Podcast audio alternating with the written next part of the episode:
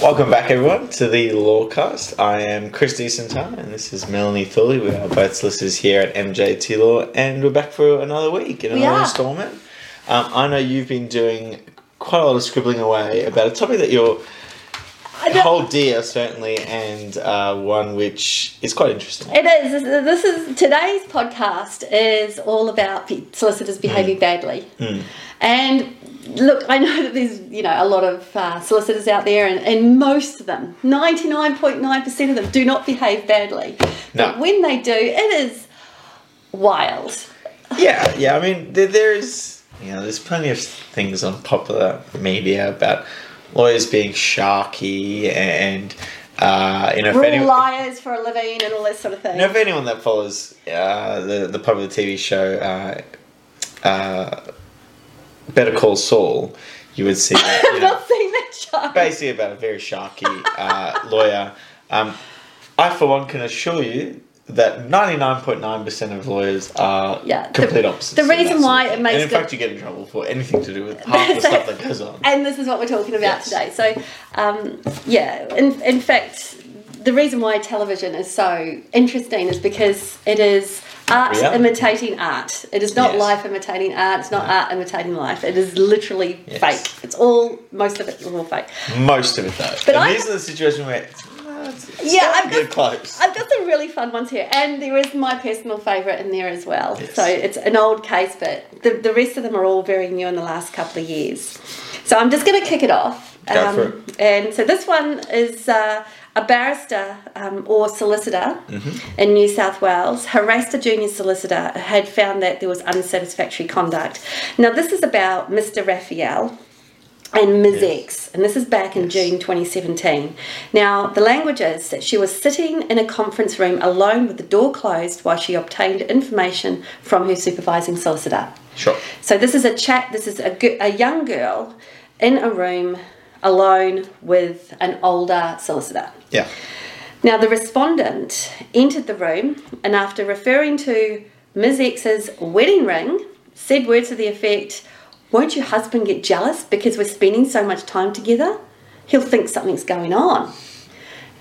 She got She's understandably uh, it's a little upset bit, by a little that. edgy, Yeah. a little edgy. Um, now, and it says here during the conversation, um, Ms. X became visibly upset and began to cry, and the respondent placed his arms on her shoulder for between 10 to 20 seconds, kissed her on top of her head, and said, Don't worry, you poor thing. So the employment lawyers out there are all screaming out for So they did talk about sexual harassment, and at the time that she she was a junior solicitor and he was seventy eight years old. Yes. So there were lots and lots of issues on this one, which I thought, you know, you, you can just you can delve into it, and you mm. know, behaviour constituted unsatisfactory professional conduct, and you know whether the orders were appropriate. Now, respect to the first issue.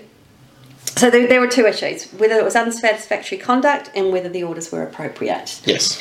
Um, with respect to the first issue, the tribunal found that in the definition of sexual harassment um, and the barrister rules, that they, they considered those two. And the barrister rules on this particular point, I have them here. Barrister Rule 125 defines workplace bullying as unreasonable behaviour that could reasonably be execute, expected to, to intimidate, degrade, humiliate, isolate, alienate, or cause serious offence to a person in the workplace. It's ticking a few boxes. Well, I think so. It's ticking off Well, the tribunal of felt so. boxes, so. The tribunal concluded that by putting his arm around her and kissing her on the head, that he engaged in conduct that constituted sexual harassment. And they found that unsolicited act of physical in- intimacy, together with the respondent's comment, "Won't your husband be jealous?" Hmm. Yeah. Created a sexual element to it. That's right. Regardless of the respondent's intentions, his actions objectively had sexual undertones and involved an overt act of sexual intimacy. Yeah. Because he wouldn't be kissing some dude on the head. No. Anyways. No, no. It's, uh, And yeah, I think that's a fairly clear case of sexual harassment. But one of the interesting things about this is that this isn't, this is not about sexual harassment. yes, it's, it's not a case about. Yeah, and we'll It's remind not like you. she, you know. It's not like she's suing him for compensation No, due to the. no. So we'll keep reminding you, um, the, the viewers and the listeners, Hmm. um, of this because we're talking about when solicitors get into trouble for being be- badly behaved as the role of a solicitor. Yeah. This is about, you know, Legal Services Commission conduct stuff. So, um, so there was all this, and then it says, uh, regardless of the respondent's intentions, his, his actions were objectively sexual. Um, the, the tribunal noted there was a vast power imbalance, and she was an inexperienced solicitor. He was extremely experienced, and a reasonable person, having regard to all the circumstances, would have anticipated that she would have been offended, humiliated, and intimidated. And I just and they, they talk about workplace bullying under section one twenty five of the barrister rules, which goes to that. Yeah, goes to that one we just mentioned. Um, and it says, and, uh, and just going to the, the solicitor part of this, it says, moreover, the respondent's conduct, while not dishonest, was otherwise discreditable to a barrister and likely to diminish public confidence in the legal profession or administration of justice. And therein lies the The problem. Where the, yeah, the problem where uh, it's essentially showing that he's basically no longer fit and proper. That's right. Because fit and proper has has you know a few different elements. One, being the way in which an action may be perceived by the public. Um, and you can certainly see the public is not going to take too kindly to a profession that seeks to not necessarily protect, but in many ways condone Yeah, Sexual but harassment. by silence or by by whatever. silence. Um, and it's not something that uh, I think is becoming of of a solicitor, and especially a senior one. Well, this is really interesting because, of course, both parties get a chance to have a say here. So, you know, Legal Service Commission being the um, applicant's kind of um, proponent here, and then they've got the defendant themselves, the uh, respondent on this. And the tribunal accepted that the, um, the respondent's evidence, and supported by several referees, so he dragged a pile of people into this, um, who knew him well, that he did not intend to distress, upset, humiliate, or embarrass her. Now, and the tribunal didn't accept that. Because No, actually, no, why it's also would an they? objective test. Yeah, it's like, dude. It says, however, in the light of extensive media coverage about sexual harassment in the legal profession, and having been spoken to by colleagues about similar remarks he's made in the past, Right. the tribunal noticed that the respondent's initial complete lack of understanding of the nature and potential effect of the behaviour was of considerable concern. And that's that's a fair enough comment. I mean, if it's been going on for some some time, it seems like there might be some similar, Yeah. maybe not so And serious is- yeah. circumstances And the this, past. this is all about fit and proper. What does somebody feel like this is going to be acceptable Mm. behaviour in the workplace? And it's really interesting because we get some insight into some of the defence here because the tribunal further stated that the respondent needs to understand that this kind of conduct is not perceived by the vast majority of women to be comforting, chivalrous, or even vaguely humorous. Exactly. I mean, So it's an interesting insight into why they made the decision that they made um, in terms of, you know, um, can't remember whether this guy was struck off in the end, but, you know, they disciplined him for essentially behaving like a douche. exactly. I mean, when we're thinking about these disciplinary uh, issues, um, we're thinking about you know what is and isn't a fit and proper person, and you know basically who should be and who should not be in the profession. That's right. And although this may not necessarily be the way it's it's done, I certainly see it as one as a starting point as both as a as a general public being the upholders of the rule of law and etc. Uh, and as a profession ourselves is to look at what we want our lawyers to be. That's right. You know, what does the public want the lawyers to be, and what do the lawyers themselves want each other to be?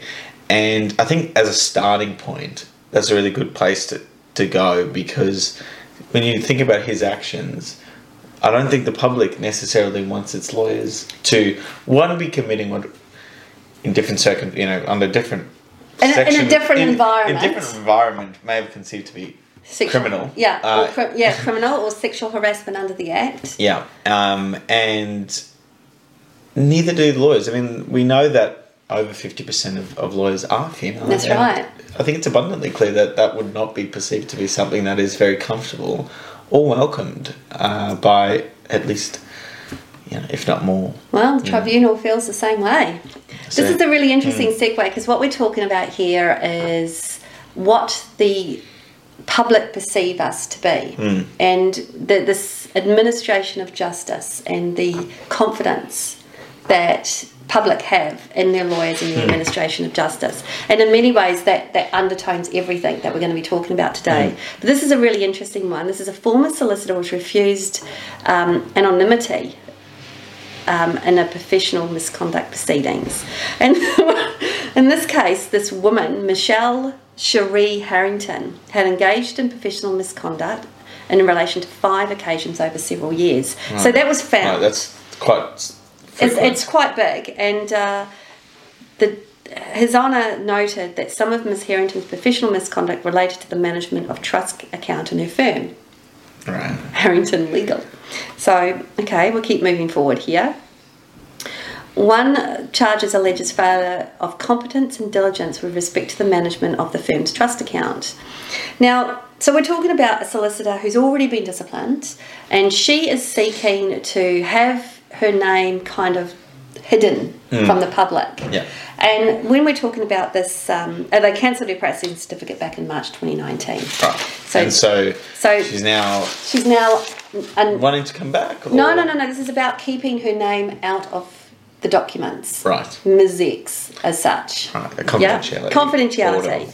And uh, His Honour said um, that Ms. Harrington has asked for the tribunal to make an order to suppress the publication of her name. Oh, publication of her Yeah. matter. Um, Ms. Harrington asked the tribunal to make a non publication order. He said the only basis for making the request is a concern that Ms. Harrington's past health issues may have an impact on her present employment if published publicly. And he goes on to say that that concern is not, however, sufficient to warrant a non publication order, and in any event, there is a clear public interest in the circumstances of Ms. Harrington's contraventions and the orders have been made to be publicly available. So, Yes. really, what they've said is Well, I mean, this is going back to to open justice It, in the end. it does, It's- and, it's- and we ask our policemen to, to or police officers, I should say, policemen is terrible, isn't it? Um, but we ask our police officers to hold themselves to a higher standard, and in fact, they they do get penalised sometimes quite severely for not doing that. And I think people fail to see that that happens to us too. all the time. All the um, time. And it, as I said, it comes back to uh, actually a very old uh, maxim in many ways about open justice, uh, which is it's in the public's interest to know what goes on in in the society, and if there is disciplinary matters which are happening which may have an effect on someone down the track, then they ought to know about The it. effective I mean, administration. back in the oldie times, this would have been, uh, you know, a, a, literally a public court with, you know, That's right. you know, people witnessing and actually Everyone's viewing standing the- there watching it all happen. Um, but the same thing kind of applies, um, and I mean now with Google, uh, you know, a simple Google search would have would have brought that person's name Yeah, up, and, and- a future employer or someone who may have some concerns around what she did in the past ought to know about it. Well, yes, in fact, yeah, I mean, it, it, it probably permeates through, you know, most of the things that she Hmm. does now. Bad decisions from lawyers create bad futures for lawyers sometimes. and it, and it goes to um, one of the key outcomes when it comes to any type of disciplinary matter, whether it be criminal, whether it be professional, whether it be anything for that matter, uh, about deterrence. And deterrence only happens if people know about it. yeah, it's it. It's it's not a crime unless you get caught, type of thing. Hmm. Absolutely, absolutely. So I think that the next two are going to be, I think, some of your favourites. Hmm. So this is a quick um, QCAT strikes off solicitor for practicing without a practicing certificate. Right. This is one that comes up. Uh, I don't think too many people find themselves in before the before the LSC because of it, but it certainly gets warned an awful lot. This is a really interesting one because what people don't know about practicing certificates is there is a hierarchy of practicing Yes, certificates. yes. Just because your little brother became a solicitor two weeks ago does not mean they can help you today with their legal problem. Even worse, if they uh, they haven't even got admitted. They're a law student They're still, or they're- they're between that little worse, period? Even worse they haven't even finished their law degree. Well, this one was struck off, and Right, uh, so- the specific charge there were there were a number of them. I, I just love these Hmm. cases because they're so wild. So the respondent engaged in legal practice without holding a practicing certificate. He applied for a practicing certificate, certificate which had not been issued due to the respondent's failure to make payment. Okay, that's so- interesting. Um, engaged in legal practice, sending correspondence including offer to settle on letterhead with a signature block which represented that he was a principal of Martin Doyle Law. So, A principal. well, yeah, right? principal solicitor is, and charge two, the respondent represented or advertised an entitlement to engage, engage in legal practice when he wasn't on his website when he mm. wasn't entitled to. Number three, the respondent purported to act for a party and dishonestly represented to another party um, that the court date had been set when no application had been filed and no hearing date. Right. So What? You're just, So just making blatantly stuff up. lying. You're just making stuff up. lying in Number- order to achieve an outcome. Number four, failed to maintain reasonable standards of competence and diligence by wrongly stating in a letter that it was a general requirement under law for an executor to reside in Queensland when there was no such requirement. Right. Representing in a meeting that the respondent was going to bring applications which were not legally available in the circumstances, and representing in the same meeting that he'd spent around 20 grand of costs already, which was false. He's just making shit up, bro. So he's just he's lying. Yeah, just And uh, But to what purpose? I mean, wh- where's his end game here? To get his client the best result possible? Is that where he was going with I this? imagine it probably is, and we've we've actually spoken about this on the podcast before. Um, that one of one of the reasons a lot of people get into well, not a lot of a lot of the reasons for people getting into trouble as solicitors when it, it comes to dishonesty, and they are extremely harsh on it. Uh, and one of them, one of the reasons being is we need to be able to trust each other, or else That's right. smoke and mirrors will only seek to harm the public because That's right. uh, negotiations are going to get very difficult. If Yeah. I mean, it seems to me that he's, although I haven't read the case, it seems he's probably saying it in the scheme of of Negotiating. you know, yeah, or or putting a, putting a client in a position to make the other side feel exposed, such that they might settle. But if everyone is lying, then everything anyone says is meaningless. Well, that's right. Because you can't possibly know if it's a lie or not. And you, you can't buy into any of it. I mean, it's not a case of honesty is the best policy. It's a case of honesty is the only Absolutely. policy. And actually, that case seems to also show that, um, in many ways, competency is a simple threshold. Yes. It's, it's not. It's not a range of competency required. It is you need to be competent or not, and you will need to be correct. Absolute. Well, th- this go. I think this goes further as well because people see, people think solicitors are all about, you know, big teeth, "Rah," yeah, yeah. and you more Send very threatening Yeah, very that. threatening. And this is what the commission had to say about some of the some of the conduct. Um, the respondent in his submissions characterised the conduct as assisting a friend in legal trouble over Mm-hmm. a six to eight week period, which he didn't have a practicing certificate. The tribunal considered, however, his conduct not not involved only practicing without a certificate, Mm. but dishonesty, misleading statements, unethical dealings, and actions that displayed incompetence and unacceptable threats to a layperson.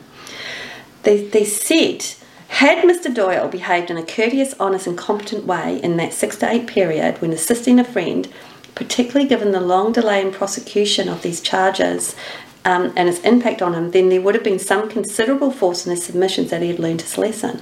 And an adequate response to the charges would have been a reprimand. But that is not the situation. So not only has he acted, well, not only has he acted, not only was he not Unlawfully, true, because no- he was practicing practicing Yeah, not only was he not truly a lawyer in the way we would conceive it to be, but he hasn't even acted in a way which was becoming of one. That's right. because he's not he's not even upholding the basic ethical standards. we do come across it's i think hard to say whether it's becoming more and more prevalent but i think we're getting better at it personally is we come across every now and again a lawyer who seems to feel that being obstructive at every single turn is the right move to make and it really isn't i No, it don't It doesn't I just work. do not feel that being obstructive angry you know, just always saying no, you know, being the opposition is always the way to move something forward. And in this case, you know, I think he felt foul, uh, fell, fell, Foul, foul of, of this.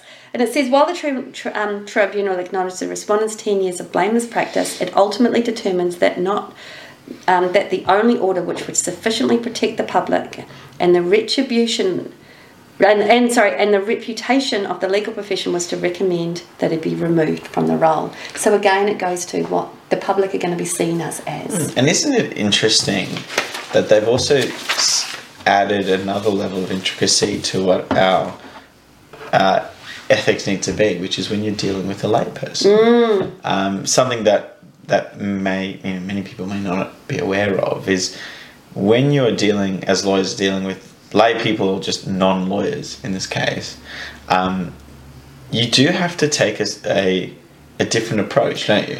No, you really do because we're expect we understand things with a certain set of lenses, and we tell our clients how to understand that set of lens. Yeah. I mean, that's part of our job. But when we're at, when we're dealing with the other side, they don't have that lens to look through, and we've got to be really careful that we're not being overbearing Yeah. and forcing someone to a position because they just don't understand where it is because of this persona that lawyers are liars that we're always trying to pull the wool over somebody's eyes we have to make sure that the other side who aren't re- legally represented understand the full scope of and, what's and there, there's a certain unfair advantage which that can create, especially if someone is being um, untruthful, as that guy was being, which was, for example, he he's telling a layperson that a court date is to come and it's been set down. A lawyer, any kind of competent lawyer, certainly will cross-check that that's right and we we have, for example, an account which allows us to access court dates. It, we are well aware of how to look that up ourselves, um, such that that lack of truthfulness from him is, is very much mitigated. That's right. But for someone who's, I mean, uh, I can't imagine that layperson would have any clue that that portal even exists. or that there are um, applications that are able to be bought which are not just Yeah. don't not real Yeah, they're- you they're- can't bring it. Much We- this, this happens Oh. from time to time when I speak to people on my um, free telephone consults. Mm-hmm. They say to me things like, "Oh, they're going to say they're going to be seeking costs." I'm like, "How? It's a no-cost jurisdiction." Oh, they're going to put a counterclaim in. This is not a jurisdiction that one can do that. It's Mm. you, you hear this stuff all, all the time. This kind of language that gets thrown about, and that's okay if it's thrown about by two lay people just chucking mud at each Yeah. other. But when there's a solicitor doing that, people believe it. Yes, and it becomes and scary. Yeah, and uh, it can also put us at conflict with our own clients. Yes. um, especially if they are the ones who are paying for a lawyer and the other side is choosing not to. Um, they can very much see it as a s- situation where their lawyers, the ones that they're paying for, are having to be essentially assisting the other side in circumstances when they're in conflict. It's really interesting. And anyway, this person was struck off for getting up to that sort of mischief. Um, didn't matter, he had 10 years of good practice behind him. That was the end of it. Interesting. I think there's another one you're going to like. Bogus Gold Coast solicitor banned from running the practice. I think this is one of your favourites. I've heard, I have heard and, and read about this one, if it's the one I'm thinking about. Justice Burns' decision, Martin Burns' decision comes for more than two and a half years um, after the Queensland Society won a Supreme Court injunction restraining Moore, who was operating a Mudgeeraba law firm, Stretton and Moore, from engaging in legal practice or holding herself up as a qualified practitioner. So I'm just going to read a little bit about this because this case is fascinating. Um, the court told was told Moore first appeared as a so-called solicitor when the independent law practice Stretton and Moore sprung up in Mudgeeraba in January 2014. Um, in his 11-page decision, the Justice Justice Burns said, to the extent that, that, that this name was intended to convey the impression that two persons, named Stretton and Moore, were qualified providers of legal services, to say in the least was misleading.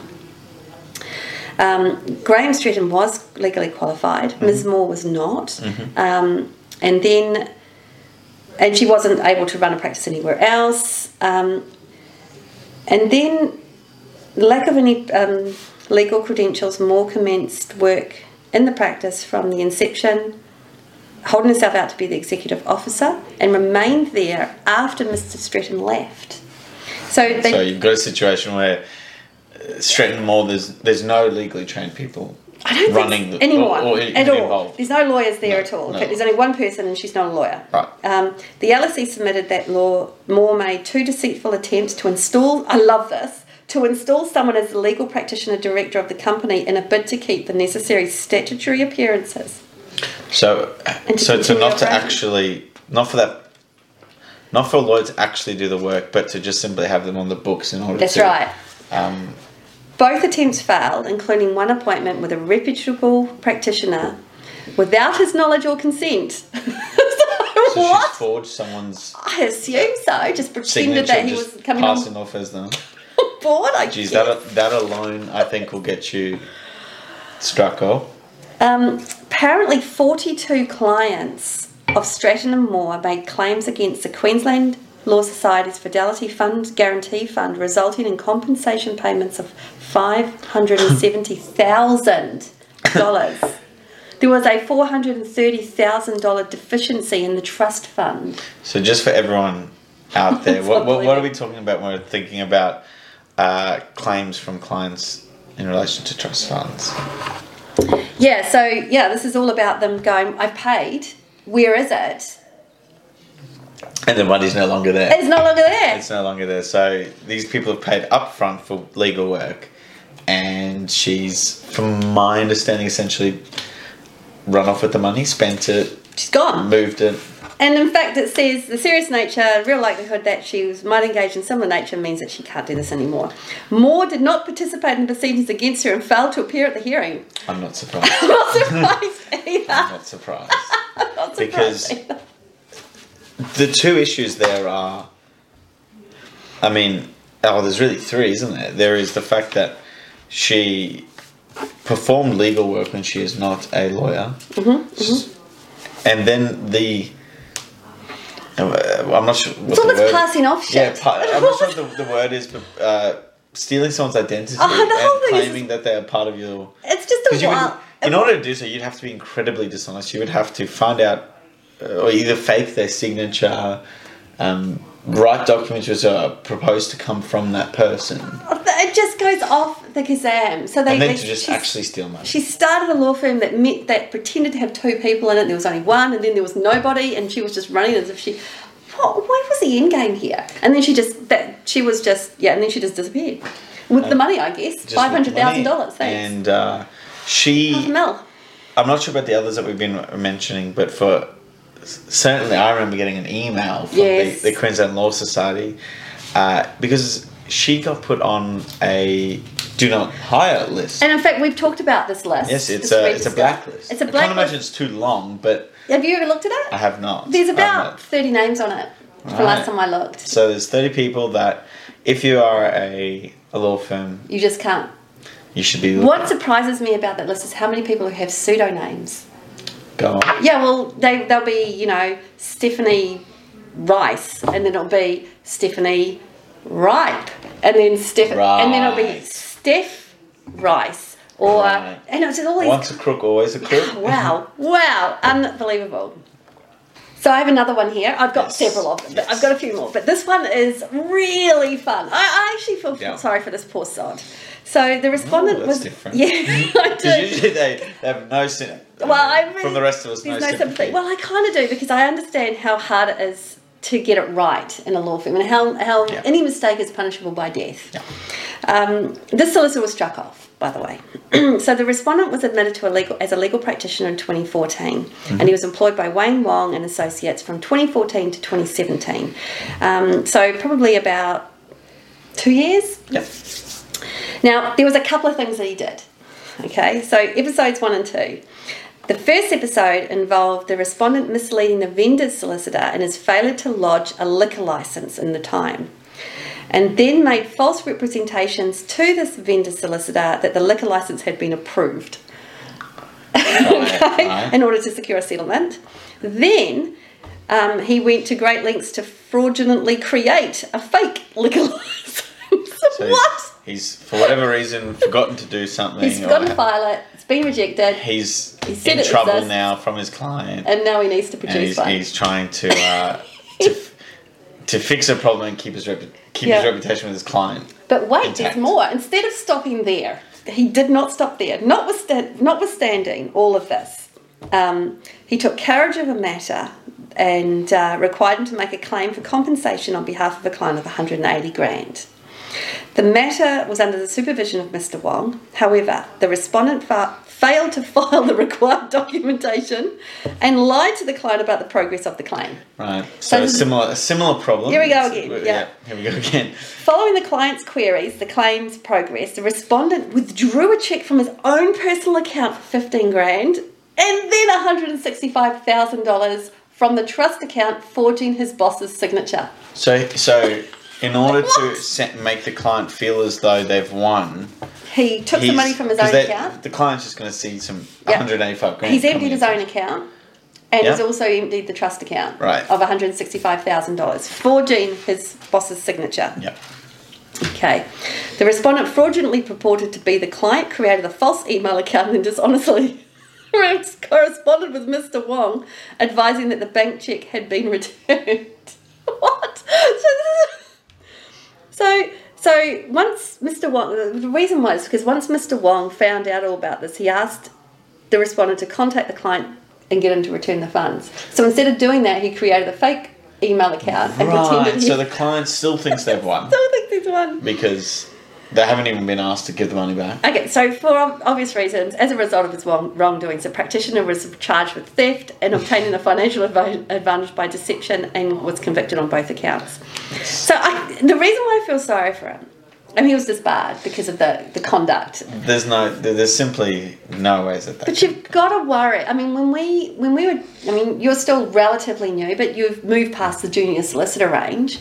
When you're young in law, every mistake you make is so critical because you you feel like Because you don't know any different. you don't know any different and you feel like the next mistake is the one that gets you fired Yeah.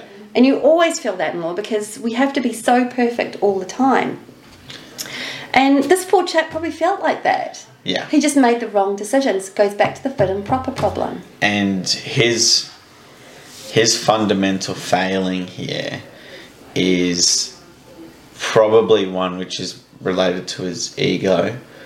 Um, and this the inability to deal with the stress involved with the job. And you're absolutely right. because that, that those circumstances which would have led to it which just having not read the case but I can you, can, I can you can see it flow out. I can see it happening. He's at a situation where um, the two clients involved may be valuable of some description, yeah. Um, and his boss is particularly fiery. And he's struggling to keep up with the work, whether that be the quality or, or the difficulty of the work itself or, or the quantity. And he's he's made mistakes, mistakes which, I mean, many solicitors have made in the past, albeit those were quite on the bigger side. Certainly. I love the, the fraud Um, the fraud aspects of this just making shit up just oh no, I was saying about the fact that he didn't uh, file the various oh things on time. that it's just yeah But the problem he had, I think, was that he he wasn't open about the mistakes. No, and in fact and, and, and instead of instead of putting his hand up and ad- admitting his fault, knowing full well that that might lead to being fired, um, chose to act dishonestly, and that's in there lies the problem, and you can see why they might have struck him off because that might happen again, and Yes. it probably will. And it says the an unusual feature of the case was that no personal benefit was gained, unlike the lady who stole five hundred thousand dollars. Um, rather, it was appeared to, that his dishonest actions were driven by a desire to avoid embarrassment for his mistakes, due to his lack of insight into his misconduct and failure to take steps to rehabilitate. They had no choice but to remove him. because the circumstances, the ingredients of that little disaster is going to happen again and again and again, Yeah. and and he's obviously doesn't have something in his persona that is able to. Just not fit and proper. he's not genuinely We- fit for purpose. as lawyers- for, different reasons. Lawyers make mistakes just like everybody else does, but our mistakes can be quite devastating for somebody else. It's not just devastating for us as lawyers, which Yeah. can be, because some mistakes we make can be career ending. But Mm-hmm. needless to say, no matter what mistake we make, whether it's career ending or not, one has to admit to it, and we have to have the the, the fortitude of um, what is it, Mm, uh, character Yeah. to be able to go, you know what, that was a mistake. I made it. It's the end of my career, but I, I'll, I'll, yeah, I'll the, cop it. the, the ability to put the interests of someone else, because as lawyers, your clients are Hmm. putting their very much their interest in your hand, and it's the ability to basically put their interest above Before your ours. own. That's right. Because if he had to put his hands up and, and in the, I mean, hopefully, he would have just never done the wrong thing in the first place. But um, If he had once not it- once made the made- application, yeah, once he had made the mistakes, he ought to have put his hand up, ex- said that he'd done the wrong thing, and there was a good chance he probably would have been fired, and that may have been legitimate. But he gets But- to practice another day. That's right.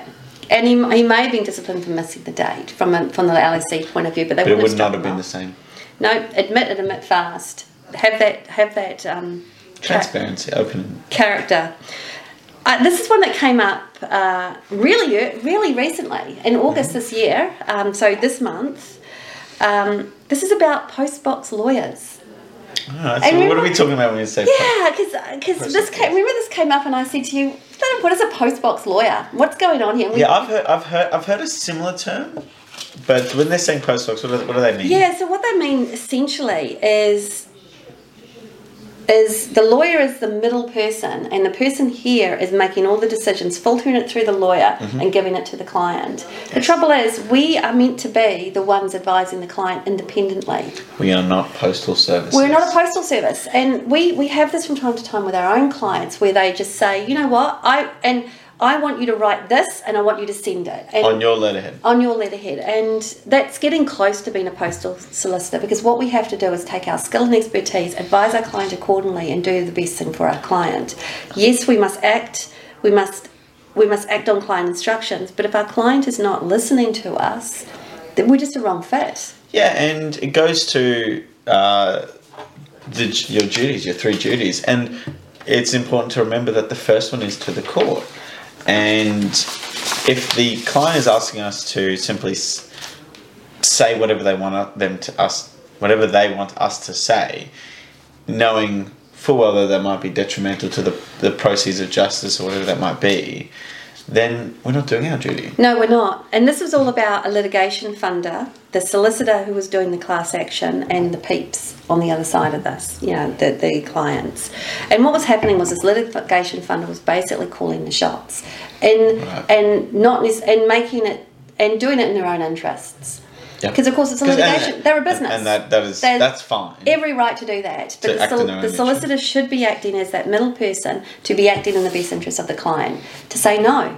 And this was a problem. Mr. Zeta's lack of self motivation to identify his failings and the inability to fully accept the significance of his conduct was noted in the justification of striking him from the roll. In a reflection of his views towards the appropriate ethical conduct during the time highlighted, he was not capable of discharging his responsibilities in the administration of justice. So again, we're talking about how the, how our administration of justice is.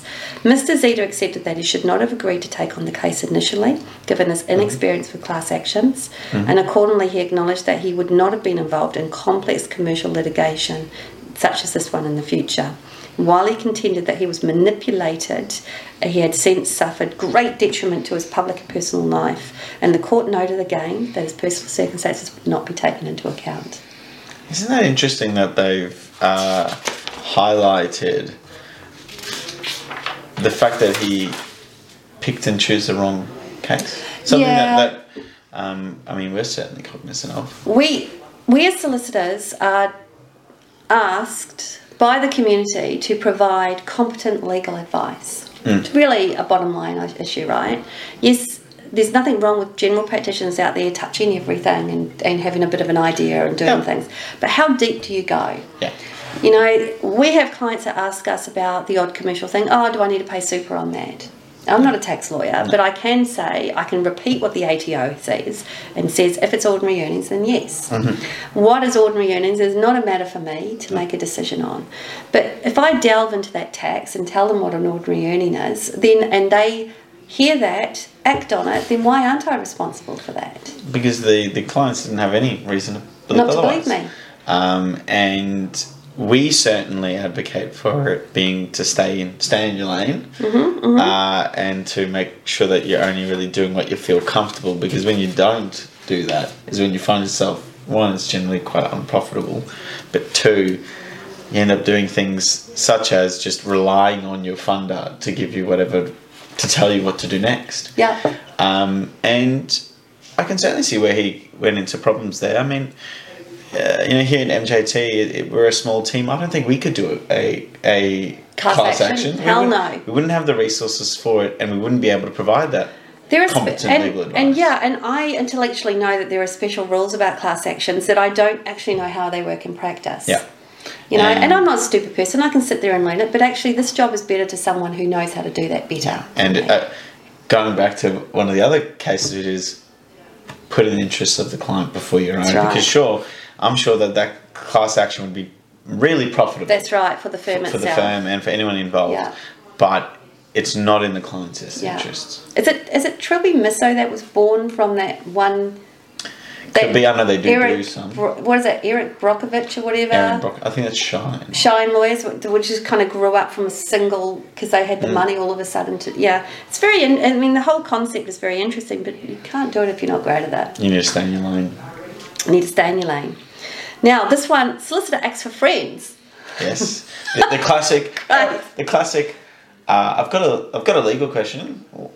What should I do at the barbecue? That's right. That's right. The This- correct answer to that is I have no don't idea, dude. I don't do that at all. This guy Stay was a, this guy's a sole practitioner, so he had the right practicing certificate, but in the area of migration. Huh? and he received this is, this is, this is the interesting thing. Mr. Indros received $7,000 in advance from his clients for services when he held a practicing certificate that did not authorise receipt of trust monies. So what are we talking about there? And he put the funds into his personal bank account. uh, so he doesn't have. He's not allowed to have Yeah. trust so account. For, for everyone out there, Mm-hmm. Um, I have to get I have to seek permission from the Law Society to handle trust monies, Mm-hmm. and the re, and there's a bunch of things I have to do to show the Law Society that I know what I'm doing, Okay. and one of them is create a new bank account. um, so the the general funds and the trust funds are not intermingled. Yeah. And this is exactly what he did.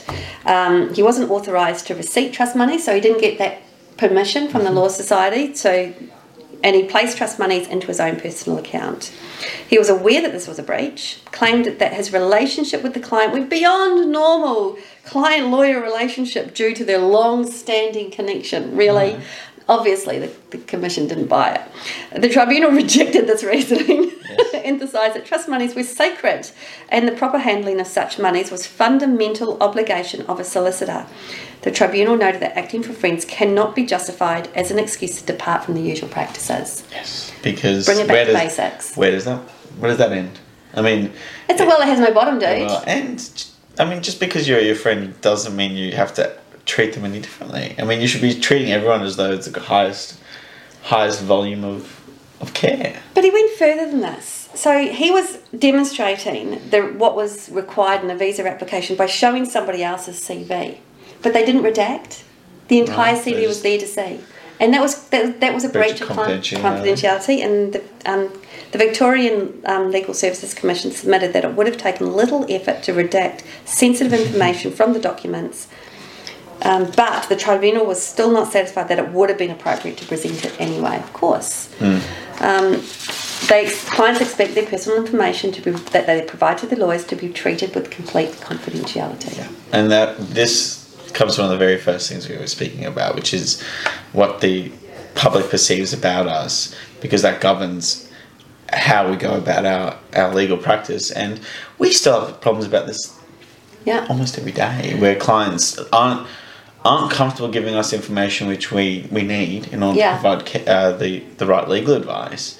Uh, for fear of this, and we, we certainly reiterate that, that we, we keep do all, keep things. we keep everyone's secrets. We, I've you know I've kept secrets for a decade. It's you keep you keep everyone's secrets. No, That's what no- we do. There really is no scuttlebutt that happens. There is no scuttlebutt. There is no wiggle room. It is secret.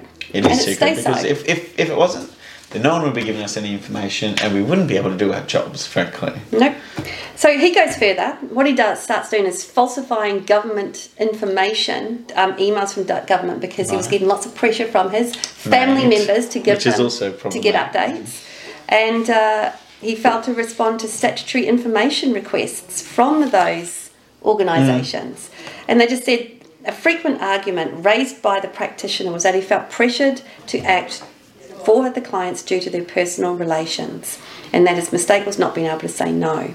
While the tribunal recognised the practitioner's intention to never enrich himself, it was emphasised that lawyers must not must nevertheless be professional and put their professional obligations first, regardless of the personal connection. In their lies. Again. The, the couldn't have summed it up any better about the problems with acting for friends.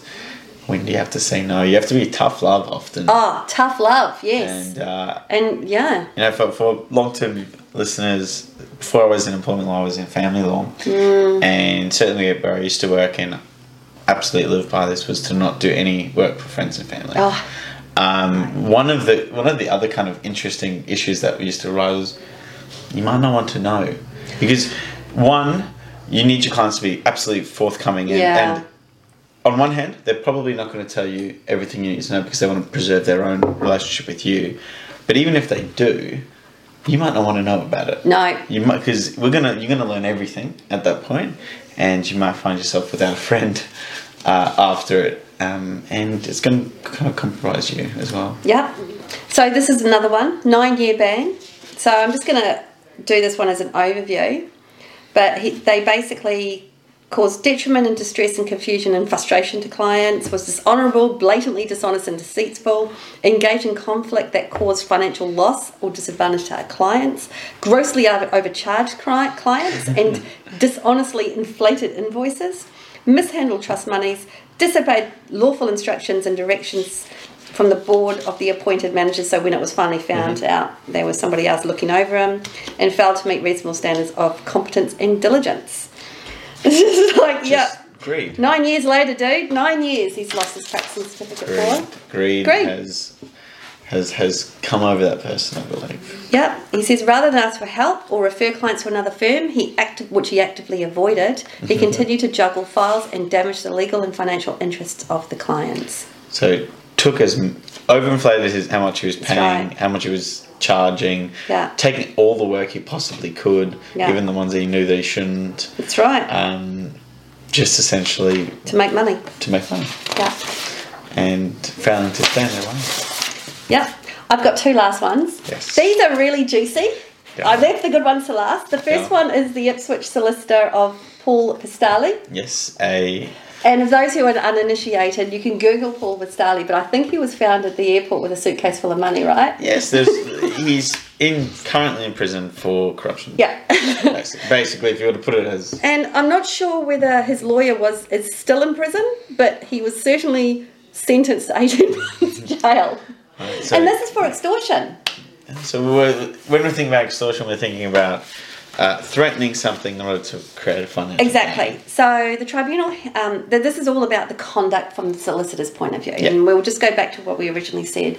Yes, there's lots of criminal action here, but what we're talking about is a fit and proper. Yeah. Is, uh, is the conduct suitable for a solicitor? The tribunal, headed by the judicial manager, His Honourable Duncan McMeekin, it was left with no alternative but to strike off McKenzie to protect the public and the reputation of the legal profession. So once again, we go back. Mackenzie was sentenced to 18 months jail found, um, after uh the district court found him guilty of one count of extortion, and he was sus- oh, his sentence was suspended after serving nine months in custody. Okay. Yeah, So spend nine months jail. He was convicted of extortion for sending a letter of demand without reasonable cause at the request of Pisasale. Apparently, during November, 2nd November 2020 um, hearing, Mackenzie challenged an application by the Queensland Law Society, arguing he is now a changed man. Right. So he's he's he's realised the error in his ways, and now he's he's suddenly turned a corner, has he? Yeah, and it says there's no alternative available that will sufficiently protect the public and the reputation of the profession, um, other than to recommend his name be removed from the roll. Right. So Again, it's it's it's greed, I imagine. Yeah. Uh, greed I mean, is his problem. he got up to all Um, sorts of mischief, as you can imagine, and he did it on the, you know. uh, on the um, whim of, of someone else who was doing the wrong thing. That's right. Um, and I mean, I don't know too much about him, but I imagine he's fairly senior in nature, and it's fairly difficult to argue that someone who's so senior could change the spots so fast. Well, I I think yeah, there's there's probably a lot reading between the lines here we don't know about. We d- we haven't you know sat Mm. there during the criminal trial and found out what all the other mischief that could have been up to that didn't Mm. get in front of the commission because it wasn't quite that sort of thing. Mm. But yeah, um, we're not allowed to try to extort on behalf of our clients. No, and there's no, a fine line there. I Yeah. think when we write letters saying, look, our client has this action that's available to him, but he's willing to make a um, make concessions in order to give up those rights. That's one thing. But just plainly saying that this is what's happening when it's not, Hmm. and I want money from you when the thing that's you're claiming is happening isn't, is extortion. Yeah, it's when the um, certainly when there is no actual legal recourse that you are threatening or, or, or proposing to to proceed with, Yeah. And that kind of also goes to the issue about um, dealing with lay people, Yes. which is they might just simply believe you and give ten thousand dollars And these two in people- circumstances where there's no Yeah, no and in this so. situation, they were lay people who they were talking to, so they got, you know, there was this whole problem with it. Because I mean, where where does that also where does that end? I mean, if we allowed that, then lawyers could just start essentially BSing and Yeah. just send, send letter demands to everyone. Talk about acts that don't even exist. And, and hope that something sinks and we get the money we want. Woo! one one percent works. Yeah, It's 1% and that's all you need. now. I mean, essentially, we would be the Nigerian scam artists. Essentially, Yeah, yes. the, the phone call where you get, look out, this is the ATO, look out, the police are at your door, that type of. it's essentially the exact Same thing, thing, just just, just, a different. bit more finesse. yes. So this one is my all-time favourite case. This ah. is about Robin Tampoe. Yes. This is Schapelle Corby's lawyer here in Australia. Yes. Love this case. This case actually came up um, when I was getting to the sort of. Uh, I was I was still studying, and uh, this was a very fascinating case. So I'm going to read out. I, I've actually got the case itself, and I'm going to read out some Go of the some of the more interesting parts. Now, Ms. Corby had been charged in Indonesian in Indonesia in October 2004 with a number of serious criminal offences arising from allegations of drug smuggling. Now, I just want to remind everybody this is not about this. This case is not about Schapelle Corby. No. This case is about the solicitor and his behaviour Yes. In defending her. In defending her. In, in February 2005, Ron Bakir retained Houlihan lawyers to assist in Ms. Corby's Indonesian lawyers in representing her. The client agreement set out the work to be undertaken as part of the retainer. Now, I'm going to read it, but it's very broad.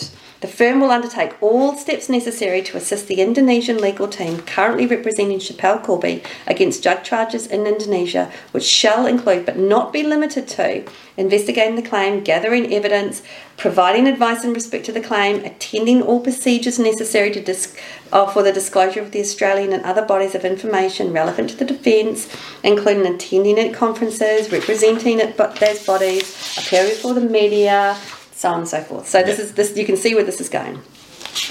So that's the scope. In a television interview published on the 26th of June 2005 on the Channel 9 program Sunday, Mr. Tampoe disclosed the content of, of a conversation he had had in Indonesia um, with the client. And uh, and further commented on the confidential information by saying that Mercedes Corby had lied to him.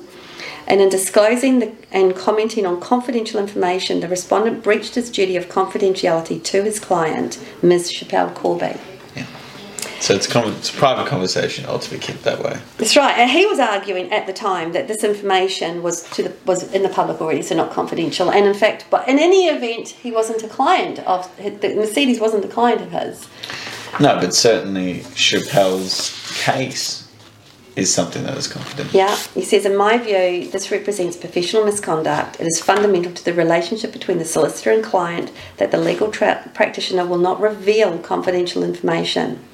And it's hard to think of a more egregious breach to do than to do it on national television.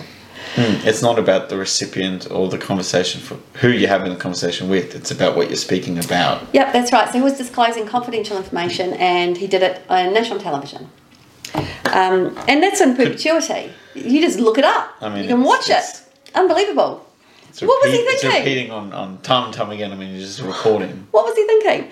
Um, the second charge is an allegation of unsatisfactory professional conduct. That is, in the course of Mr. Tampoe's participation in the documentary Schapelle Corby, The Hidden Truth, he made statements which were scandalous, offensive, and or likely to bring the profession into disrepute. What did, what did he What did he say that that was so? Particulars of charge two. Mr. Tampoe has um, willingly participated in um, a documentary. The documentary was on broadcast in Australia between the 22nd and 24th of June. Documented by giving interviews, making comments, and allowing himself to be recorded. In the course of his participation in the documentary, Mr. Tampoe made the following statements and or comments which are scandalous, offensive, to bring. Referring to Ms. Corby's family, he said, These are the biggest the biggest pile of trash I have ever come to across in my life. I've never I've never seen a more ungrateful, um, nasty piece of work than this woman and this family. He also absorbed, I am watching Roz, Roz, Rosleigh, whatever her fucking name is, Corby, on TV last night, because now she thinks she's a fucking rock star, superstar, talking to Ray, putting shit on uh, everybody, on everybody. He also said, what a fucking change of um you know looking at the family and they were over fucking doing the trial couldn't have been happier he said. Speak to the brother speak to the younger brother speak to the older brother. That's what downer said to me. Look at the brothers. His own office knows what's been going on. This family believes it. They believe their fucking they believe their own shit mate. Television I mean, the fact that they made it to air is very interesting. There are Oh. another statement that was called the baggage handler's defence, and those who are in Australia know very well this this whole story. Um, it was apparently a defence which sought to lay blame on what had occurred on the bag um, on baggage handlers. He said that respect to the um, respect to that baggage handling defence, it's got nothing to do with the case. Three weeks to put the defence together. I put a defence together. Baggage handlers don't didn't put drugs in the bags. Nothing to do with it. But now, now, now she believes it. They're all fucking believing it. It's not true. It's saying on national television. That's why you can't put direct evidence. Baggage handlers because they didn't do it. Right. So he's he's he's lied. He's lied to the court. In response to the question, he said, I don't give a shit. You want to fucking attack me? I give you a defence, I take it away. As fast as I give it, I'll take it away. Laughing, yeah, sorry about that, guys, you poor buggers. Nah, I won't do it again. Thanks for the defence, though. So he's put uh, these poor baggage handlers' life through hell. It's right. It's said to refer to the gain to the baggage handlers' defence, presumably address the baggage handlers who were wrong, who were wrongly claimed by him were responsible. Now, the court went on to say um, that is said to refer to the baggage handlers' defence, presumably is addressed um, to the baggage handlers who were wrongly claimed. Now, the court. This is what the court was saying. What is of greater concern in those comments is that he is representing in the information conveyed to the public that the role of the criminal defence is to make up a defence which can be taken away. It is clear when he says, I give you a defence, I'll take it away. This is certainly likely to bring the legal profession into disrepute with the public. In fact, a person acting as a criminal defence legal practitioner cannot, under any circumstances, invent facts or invent a defence. To say such a thing is scandalous and is likely to cause the public to lose confidence in not only the legal profession but in the criminal justice system because it suggests that in a response to a legal to a criminal charge that one should that one should do is find a legal practitioner who will make up a defence for an alleged offender. Nothing could be further from the truth. and in there lies lies his problems. Um, uh, I know that we've spoken about this before, which is uh, if you don't have any evidence, direct evidence as he's called it there, to prove a defence. So there's nothing. He held no evidence to say that these baggage handlers did it. Then you can only go your defence. If that's what his defence, if that's what the defence is going to be, it can only go so far as what we would call putting them to evidence. Yeah. Which is to, to try and create reasonable doubt, um, but only by attacking their their claim, as in Yeah. making sure that they prove beyond a reasonable doubt, um, every point at which the drugs passed from from Schapelle to the end when, when the police when picked the, it up. Yeah, when the When- bag when was the open. Bag was open, and and certainly you can you can ask questions of the of the police to say, you know, did Schapelle ever have you know was there any time when she didn't have control of the bag? And the answer is yes. And there may that may be um, reasonable doubt, and it's then up to the prosecution to put forward evidence to say that, that those the baggage handlers didn't put it in there themselves. But that's very different to what he did. That's right. Very very different to what he did. He actually affirmatively Yeah, he actually stated he, that these he made these were the people that did and criminalised people who shouldn't have been criminalised on this point. I mean, it's it's if you think about it more in uh, in some cases which you know people people know more about. When you think about a murder trial, Mm. um, is to just let's say let's say just give it a, a, you know an example is if a partner kills their other partner, Mm. And your defense is the brother did it. yeah. There's Or- no reason to believe that. There is no evidence to suggest that the brother did Yeah. it. Or, Um, you know, somebody came in the middle of the night, broke in. The and- boogeyman. Yeah, Yeah. the boogeyman did it. You, you look, you're absolutely right. I think I mean- people think that lawyers lie for a living, and this is a case that shows that we absolutely are not allowed to. No, we can only deal with the information that's in front of us in a truthful way. Hmm. And, you know, it goes further than just this idea that we can somehow bend the truth. Mm. It's, it's just not simply the case. Um, it, it, it's quite an intricate um, ethical kind of requirement in It's, it is interesting because in the end he was struck off, but it didn't work. Schapelle Corby was still convicted as a drug smuggler in Indonesia and served time for that. So Mm. in the end, the defence didn't work, but he, he ended up being struck off. What about the fact that he was lying to a foreign Oh, look. I, I think the whole thing because it says here. I mean, I know he was lying in, in, the, the court, you know, he was lying in Australia, but it was in relation to a different court matter. Um, I, I think it doesn't matter because Hmm. they, they're talking about putting the legal profession in disrepute. Yeah. It's, it's not about who he was lying to or the detriment to the baggage handlers as such, although they do tap on that. This is about how we are perceived in the public To administer justice. And if he's willing to lie uh, blatantly in order to achieve probably a more of a personal Yeah, I just, gain, rather, I, I know, just wonder what the I know, I know, I know if Schapelle, if that had worked, Schapelle would have certainly have have gotten a personal benefit to that. But I, I suspect that that wasn't what this was about. This was about him achieving a personal outcome. It It, may have been money. Yeah, Because it- I imagine you, got quite a lot of fees from. There may have been a certain reputational gain Well- if it had have worked. Assume that none of this comes out, and as soon as she she gets acquitted, um, but you know the idea that you someone's able to or willing to lie in order to achieve that goal, lie to a court, whether it be a foreign jurisdiction or not. Well, it's really interesting because he says, you know, the baggage handling defence has got nothing to do with the case. Three weeks to put a defence together, I put a defence together.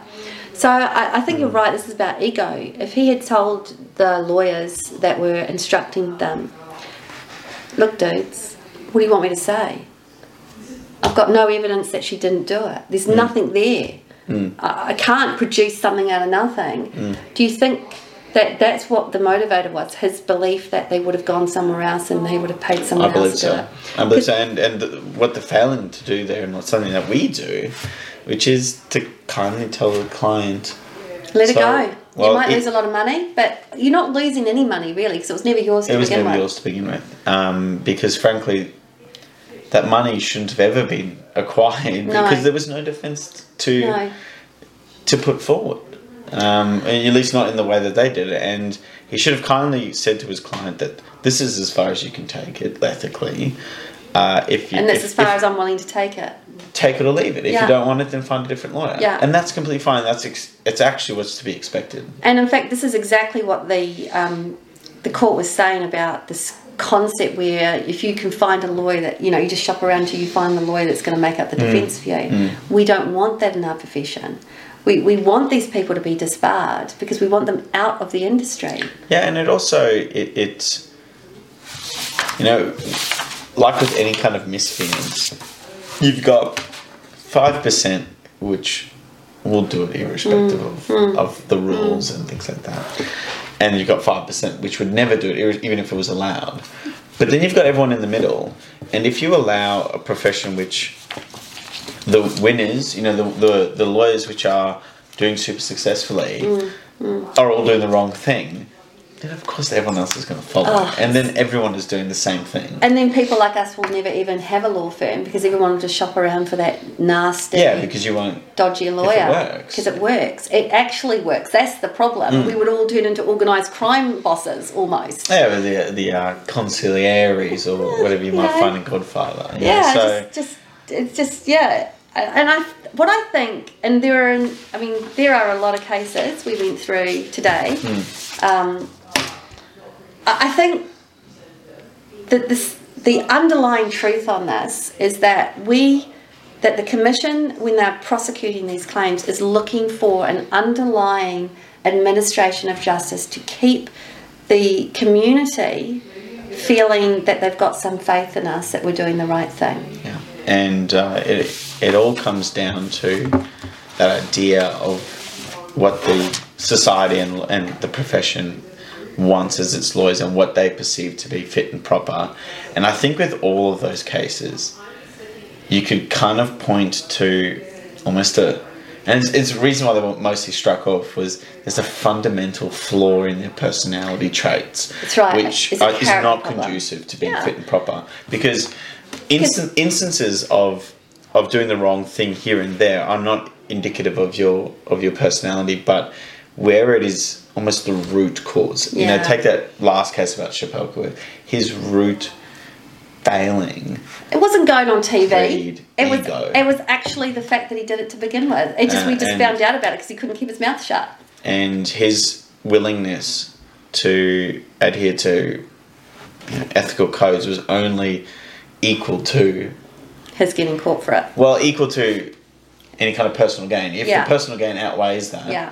Then he's he's willing to put the ethics aside. We quite often have to make hard decisions about the information that's before us, and I have to give tough love to a number of our clients and just tell them the story as I understand it. Yes, there's always room, wiggle room there. I told a chap today that his case basically doesn't exist, in my view, because of all these problems. But I also say to him, of course, I am not the decision maker here. We have seen cases that we thought we were going to lose that Yeah, we've we- won.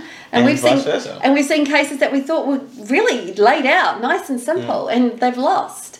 So we're not the decision makers in this, Mm. but we are the ones. If a client doesn't come to me because I haven't given them the news that they want, I just that that's fine. I need to be Mm. okay with that, and we need to be okay with that as a profession. We're not trying to tell the client what they want to hear in order to gain the fees yeah to get the to get the kudos, to get the um, to get the television appearances. and isn't it interesting that um yeah, this might come as a surprise to many of our listeners, but some of the most satisfied clients we've had are the ones which we didn't necessarily give them great news. It was that they clearly saw that we spent you know considerable time looking into their matter and, and concluded that they they might not have a strong claim or mm, no claim mm, at all. Mm, and many of them are completely happy with that as a, as a thing, knowing at least they know. Yeah. You know, that they've got they've gotten honest They're, advice. they're not getting the advice that they want to hear, but they feel like that's the advice that is they needed to hear. Hmm. Yeah, I, I think you're right. I've I've done lots of restraints of trade advices over the years, and sometimes I give sad information to someone. Yes, you're exposed. What you did wasn't was gonna is gonna get you in trouble. And others, I say, no, look, we can. This this is the way around it, and it's the truth that they feel com- com- mm. comfortable or confident with. It's that oh, finally I know. I've Yeah. got because it's not your parents, it's not your mum, it's not your wife or your friends at the barbecue who are who are really on board. No, you know, all aboard the Melanie train. yeah, they're on the emotional roller You know, coaster that you're on. They, they, they want you to win. They think it's all wrong. They can Hmm. see you being upset. They've seen you crying. They've seen you get angry, and they want to be on board on the little Melanie train that choo choo choo choo choo. And here, here I am as a solicitor standing in the way, going, nah. No. Stop, everyone. Get a bit of realism Everyone here. off the ride. Everyone off the Melanie train. Let's get moving somewhere else. Yeah, absolutely. And and but that is our job. And if we that means we don't get a client, So be it. so be it. There's always another client. It was one of the best pieces of advice I received when I was first starting, which was there's always another one. There is There's always- actually always another And, client. and we know about this because we've fired clients before. There's always another and there's always the next client. and, yeah, and, and that's the way it works. I've said, no, I'm not writing that letter. And the client either stays with us or leaves. I'm still here. I'm just gonna look out to you. We're still here. Anyway, everyone, thank you very much. It's a very long podcast. So hopefully you found it quite entertaining. Um, I've le- I left the most juicy ones for last. So Yes. No, thank you very much. and uh, hopefully you've got some insight into how lawyers need to think when we're providing advice and what happens to us when we make the wrong decisions. yes, and hopefully we never do. We never find ourselves in this position. Um, well, certainly MJT law, I think it'd be you'd be hard pressed to find yourselves in this position. Yeah. Yeah. All right. Well, until next time, everyone. Two more weeks. This is us at the LawCast. See you later, and thank you for listening and watching, everyone. See ya.